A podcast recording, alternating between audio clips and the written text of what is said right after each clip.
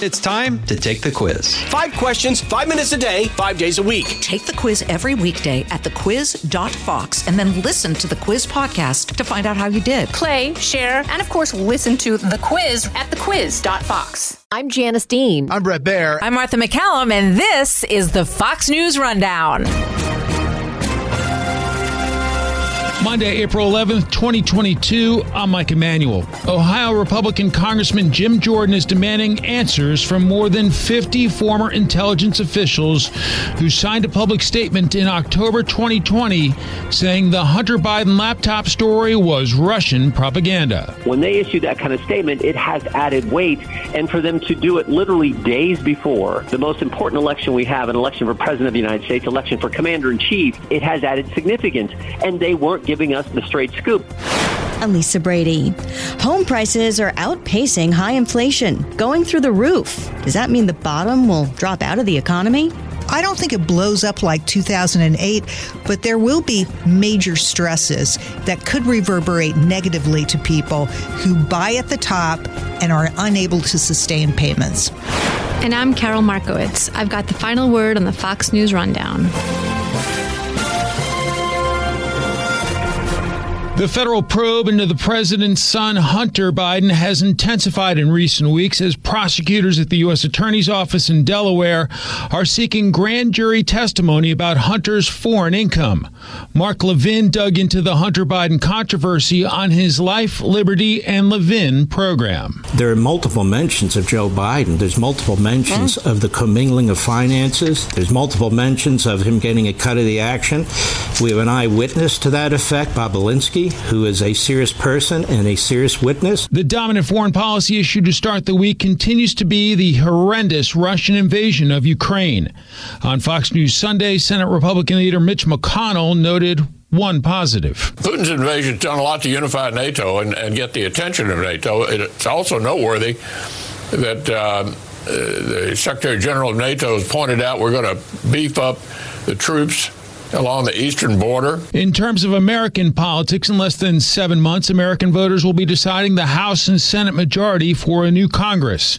Former Republican Congressman Sean Duffy says on a range of issues, Democrats will pay a price. I think uh, the the American voter is going to hold Democrats accountable to a huge extent in the spring election. And uh, again, I think Democrats wish they could kind of pivot and go in a new direction, but there's nowhere to go. Circling back to Hunter Biden's name making headlines, a controversial story that's heating up a year and a half after it broke. The president's son, Hunter's shady international business dealings and how mainstream media outlets are no longer dismissing it. Well, I mean, I think it's funny how the story has changed over time. You know, 18 months ago, it started off, it wasn't his laptop. Then it quickly switched to, well, it was his laptop but it was Russian disinformation. Ohio Congressman Jim Jordan is the top Republican on the House Judiciary Committee. And now the story is, well, it's not Russian disinformation, but Joe wasn't really involved, and that has even changed too. Well, he was involved, but he didn't do anything wrong. So, I mean, it, it is amazing to me that everything we said 18 months ago was actually true. The laptop was real. The eyewitness, Mr. Bobulinski, was real. The emails and text messages were all real. The only thing fake was the news and the conspiracy with, you know, big tech, big media, and Democrats. And maybe most importantly, the conspiracy with 51 former intel agents doing the letter, which became the basis for big tech and big media to suppress this story when those 51 former intel officials said that I think the quote was all the earmarks of Russian disinformation. So uh, it's amazing how things have changed and how the truth is finally coming out.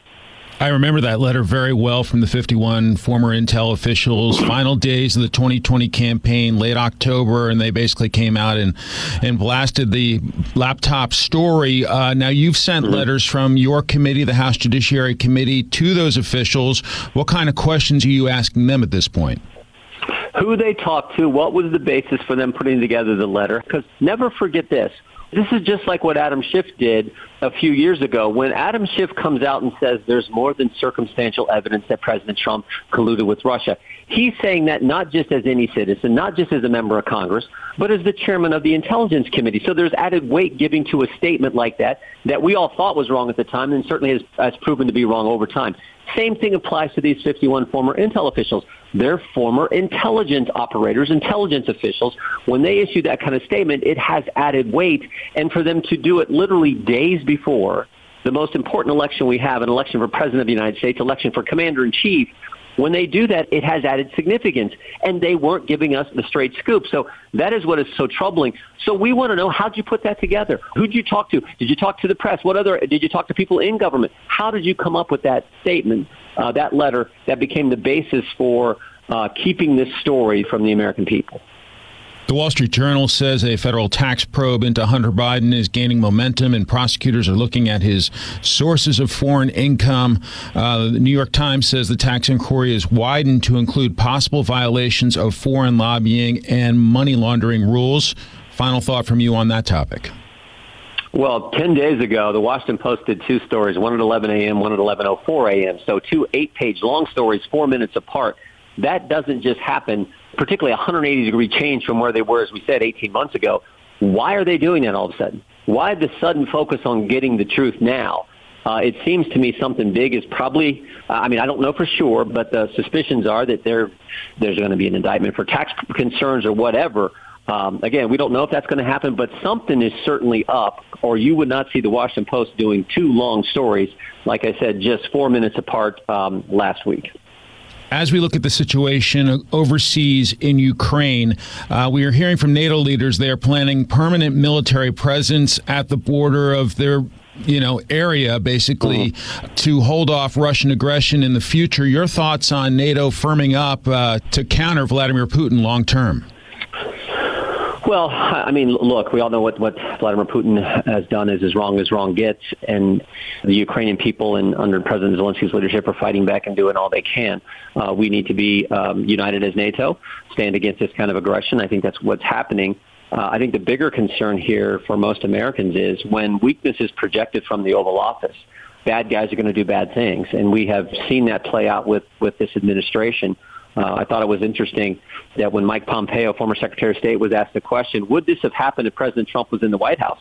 He says, well, the short answer is I don't know. But I do know this, it didn't happen when he was in the White House. And I think that says it all. So that to me is the biggest concern long term is there has to be a stronger position from our administration, certainly from the Oval Office, going forward in so many ways.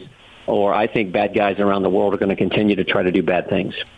A lot of Democrats have argued basically the United States can only do what it's doing now. Otherwise, we mm-hmm. risk World War III. Is there really something in between that the United States could do? Something more the commander in chief could do to help Ukraine hold off and even defeat Russia? Well, I do think we got to be careful in, in things that we say. You know, our Secretary of State and certainly the President of the United States, you got to be real real deliberate, I think, about what you communicate. But I think the main thing is you got to continue to help with weapons for Ukraine, which is certainly what President Trump did with the javelins. Uh, I think we continue to do those kind of things to give Ukraine a better chance of fighting off the aggression from uh, from the Russians. So I think that makes sense, and certainly that the sanctions have been put, put in place, and Congress has agreed with with those sanctions uh, and been helpful there as well. Okay, to something that's hitting every one of your constituents and every American across the country inflation.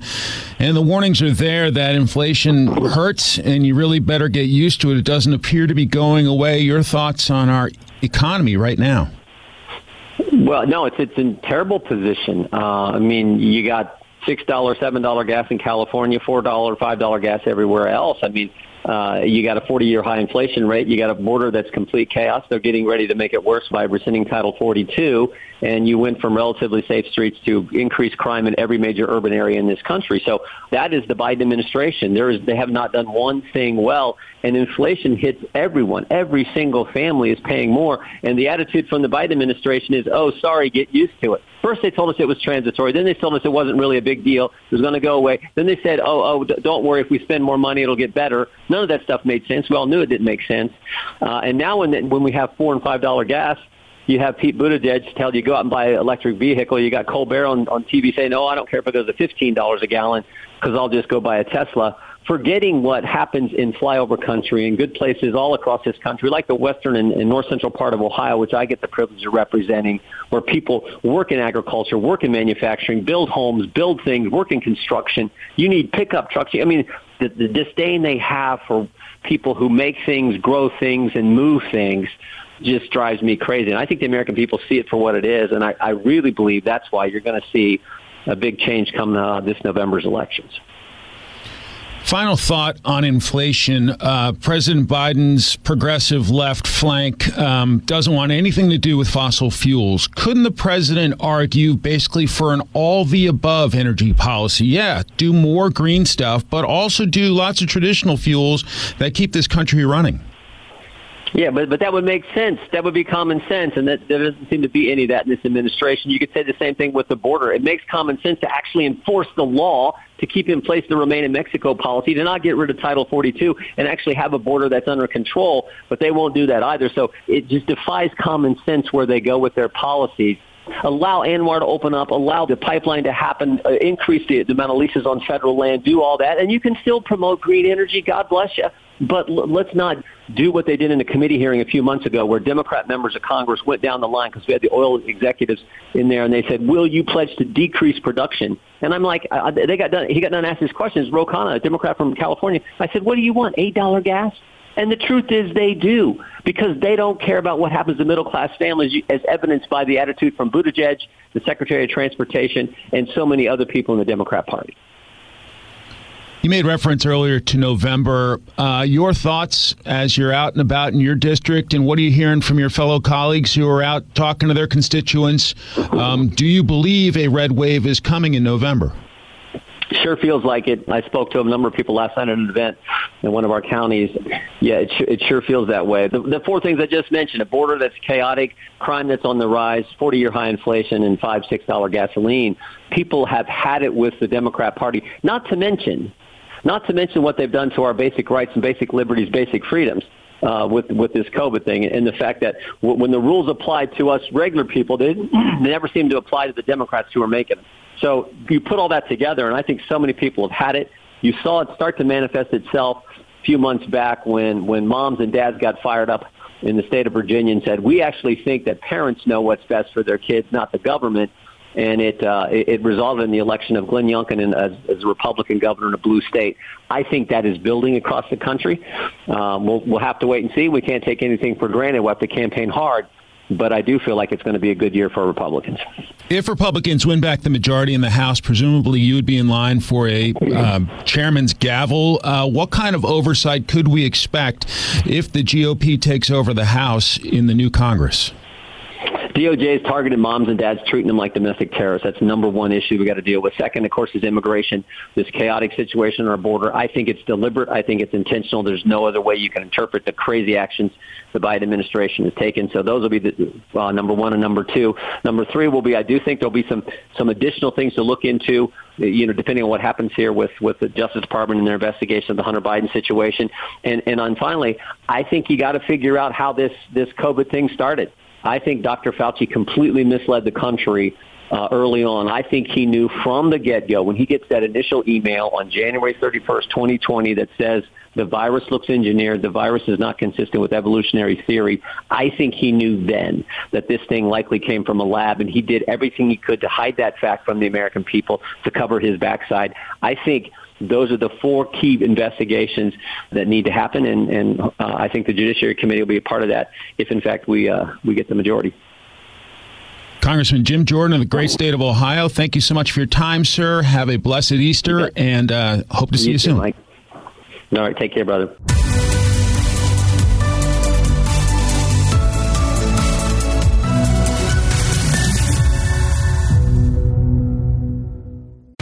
Fox News Podcasts Network. I'm Janice Dean, Fox News senior meteorologist. Be sure to subscribe to the Janice Dean podcast at foxnewspodcast.com or wherever you listen to your podcasts. And don't forget to spread the sunshine.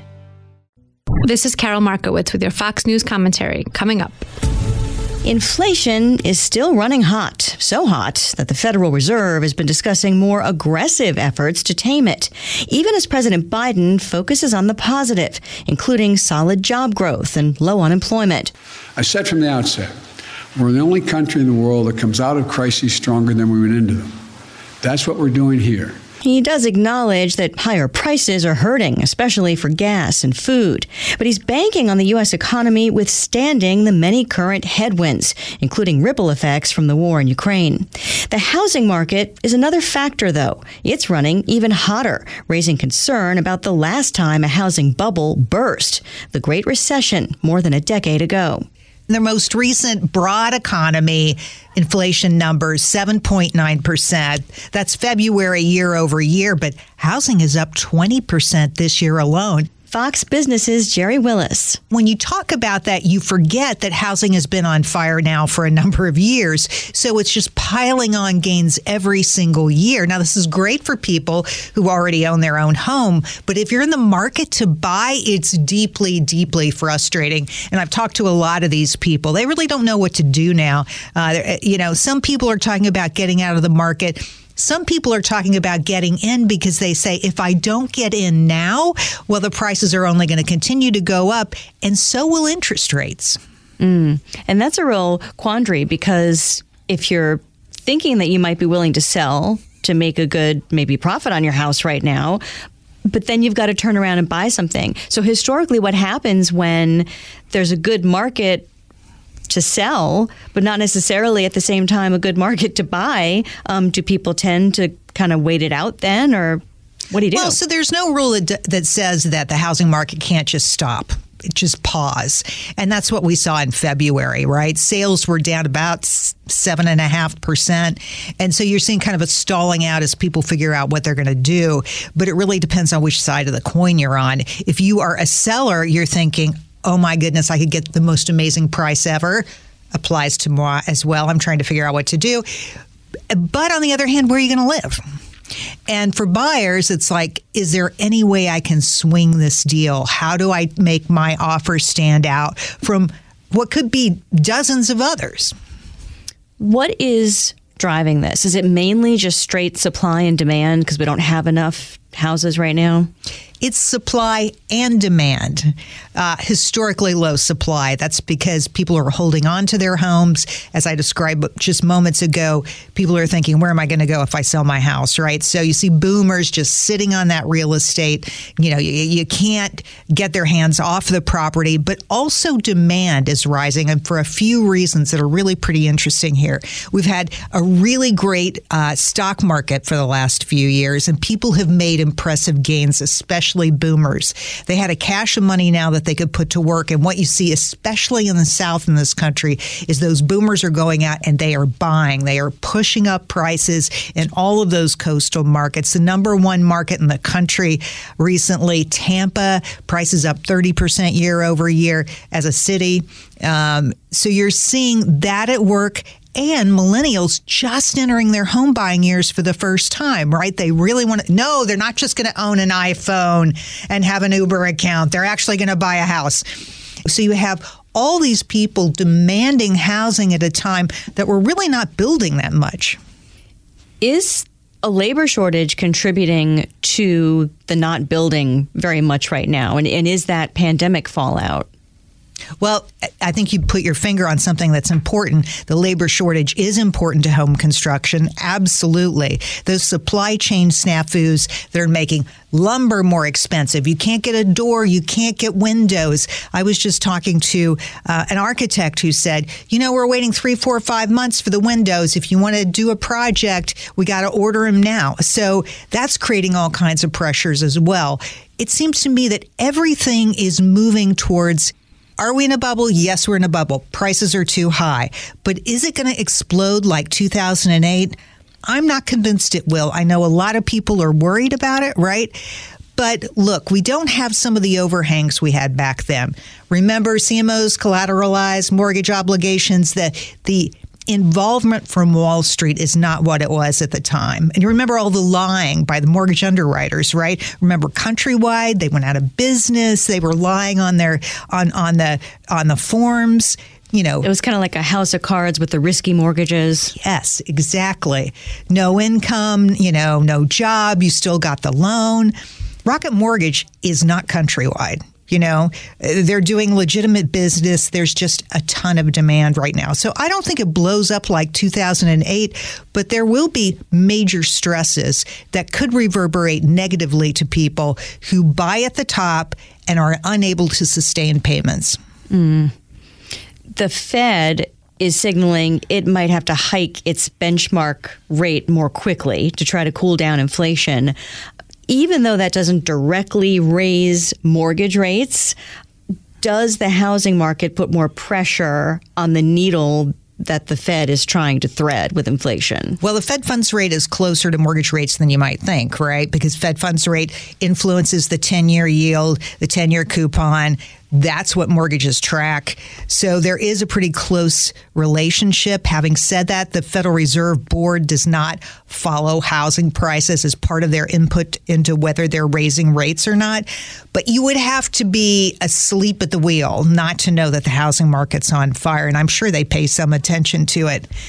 The question is, can inflation in housing, which is running at roughly twice that of the general economy, can that continue? And what happens as rates really start to tick higher. Now, I got to tell you, 5%, that was the big number we were talking about this week. Interest rates go above 5%, 5.02 for the first time in 11 years. It's talking such a big 30 deal. year fixed mortgage rates. Correct. The most popular mortgage, the 30 year fixed rate mortgage. But that's really nothing compared to the all time high of October 1981 when rates went up 18% and change.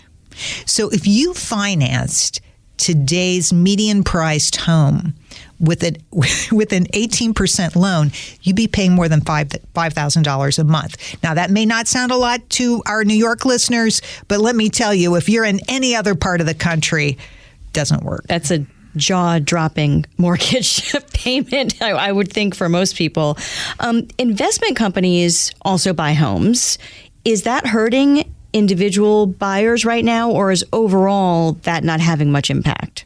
I think this is probably the, one of the most interesting questions out there. What is the impact of Wall Street getting involved in this way? So, what they're doing is they're buying these homes and then they're renting them out. And so, think about it Wall Street really likes investments that are what they call liquid. So, you can buy them fast, you can sell them fast. There are lots of people out there to do business with. That's not necessarily what the housing market is. There are periods where people really aren't interested in buying houses. And if you've owned a house for any period of time, you know how this cycles, right? You know this cannot be a good place to be. So, what happens to that institutional investor involvement if prices go down nationally? Or if buyers dry up? Are, are they patient? Do they sit it out? I I have no idea. We've never been here before with such a huge number of you know professional Wall Street style investors, especially at a time when there's so much less inventory, right? Um, well, desperate times have certainly led to some interesting entrepreneurship. Um, people are buying fractions of homes now. That's a thing. It's a thing. And guess who's leading the way? Jeff Bezos has a company. He's invested in the company that's doing this. And there was a story this week that they had sold two houses in two hours. And people could put down like a hundred bucks and own a piece of the house. You know, you put down a very small amount of money and you're invested in it. I think it is sort of a sign of a top, which is what I think you're kind of pointing at, right? Mm-hmm. Like, is this a real thing? And does it get legs? I suppose it could. We live in a world of cryptocurrencies after all, right? But I don't see it as a really sustained kind of thing. I think most people want to own their own home that they then live in. Right, because the fractional ownership is really just uh, owning a piece of it again for investment purposes to try to make some money eventually. Um, there's also a renewed push in California to use old retail sites as housing sites, including old shopping malls. That does have zoning issues, some labor union issues baked in, the basic idea, though, is that something that's becoming more common around the country?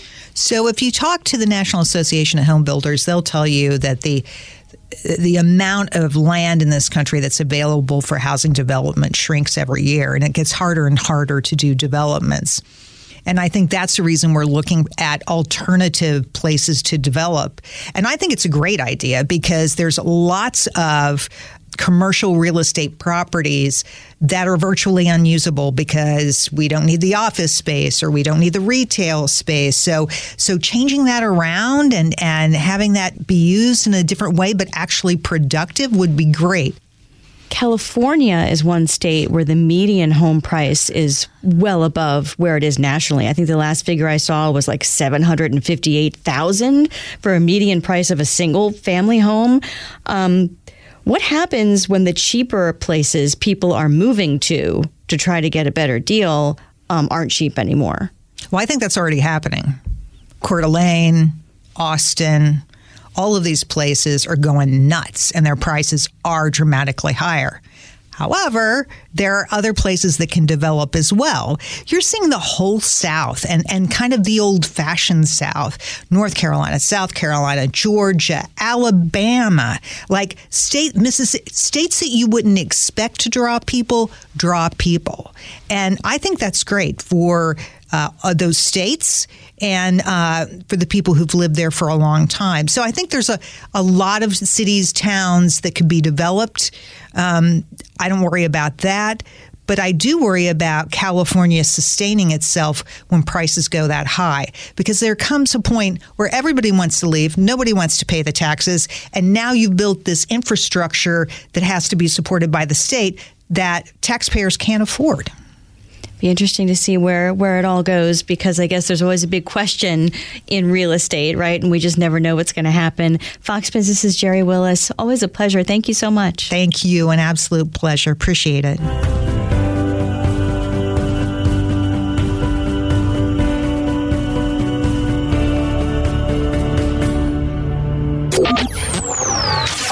Here's a look at the week ahead.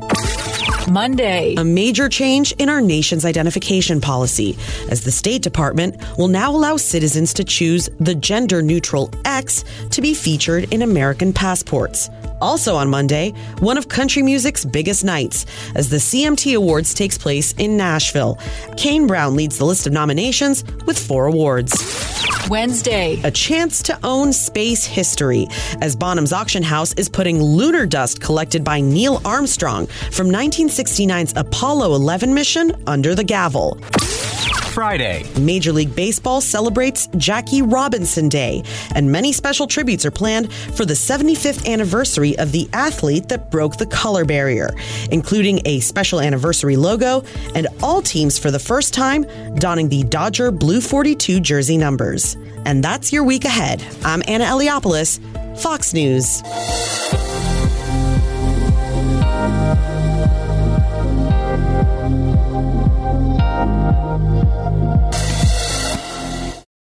Fox Nation Presents podcasts Women of the Bible Speak. I'm Shannon Bream, host of Fox News at Night and author of the new book, Women of the Bible Speak The Wisdom of 16 Women and Their Lessons for Today. Subscribe now on Apple Podcasts, Spotify, FoxNewsPodcast.com, or wherever you download your podcasts. Rate and review the Fox News Rundown on Apple Podcasts or wherever you listen.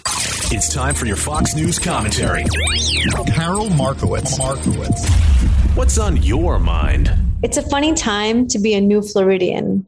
In January, our family very publicly moved from New York City to South Florida. Even before our move, it seemed like Florida was more central than ever to the national conversation. Governor Ron DeSantis had famously taken a different path with COVID restrictions and was under intense scrutiny by the liberal media.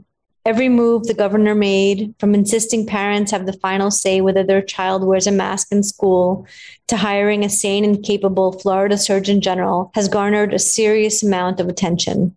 But in the last few weeks, that attention has been on steroids. It started with the Parental Rights and Education Bill. In it, classroom instruction by school personnel or third parties on sexual orientation or gender identity may not occur in kindergarten through grade three or in a manner that is not age appropriate or developmentally appropriate. I have yet to meet anyone in Florida who finds this controversial. I'm in a formerly blue part of the state. My local elected officials are mostly still Democrats, and yet every parent I've come across has been supportive of this law. There is no outcry on any of the local Facebook groups. It seems like the tumult is completely manufactured on a national level by the liberal media that continues to interview only parents opposed to the law. After Governor DeSantis signed the parental rights bill, Disney, which had been pressured to speak out against the law just a few days before it was signed, had an internal meeting, the contents of which were leaked to journalist Christopher Rufo. The videos were extremely creepy, with Disney execs openly promising to indoctrinate children into gender theory. I know several Floridian parents who are either letting their annual pass lapse or canceling trips to Disney, and other parents who plan to monitor more closely what Disney produces before letting their kids consume the content. Most consider this a self inflicted wound by Disney. They let far left activists lead the way, and this is the result. There's a lot of conversation around new arrivals to the state and hoping they, quote, vote the right way, end quote. But in fact, every new arrival I've met has made the journey because they like DeSantis policies and want to be a part of them. I have taken to joking that I hope the Floridians who have been here all along will, quote, vote right, since they haven't always in the past. Floridians know their state will be a focal point for the next few years, as at least two, possibly three, Republican presidential candidates will be discussed. All eyes on Florida. They know that much of the national news from their state will be filtered through this lens. They're ready. This is Karol Markowicz. You've been listening to the Fox News Rundown. Rundown. Stay up to date by subscribing to this podcast at foxnewspodcasts.com. And for up to the minute news, go to foxnews.com. From the Fox News Podcasts Network, subscribe and listen to the Trey Gowdy Podcast. Former federal prosecutor and four term U.S. Congressman from South Carolina brings you a one of a kind podcast. Subscribe and listen now by going to foxnewspodcasts.com. Hi, everybody. It's Brian Kilmeade. I want you to join me weekdays at 9 a.m. East as we break down the biggest stories of the day with some of the biggest newsmakers and, of course, what you think. Listen live or get the podcast now at briankilmeadshow.com.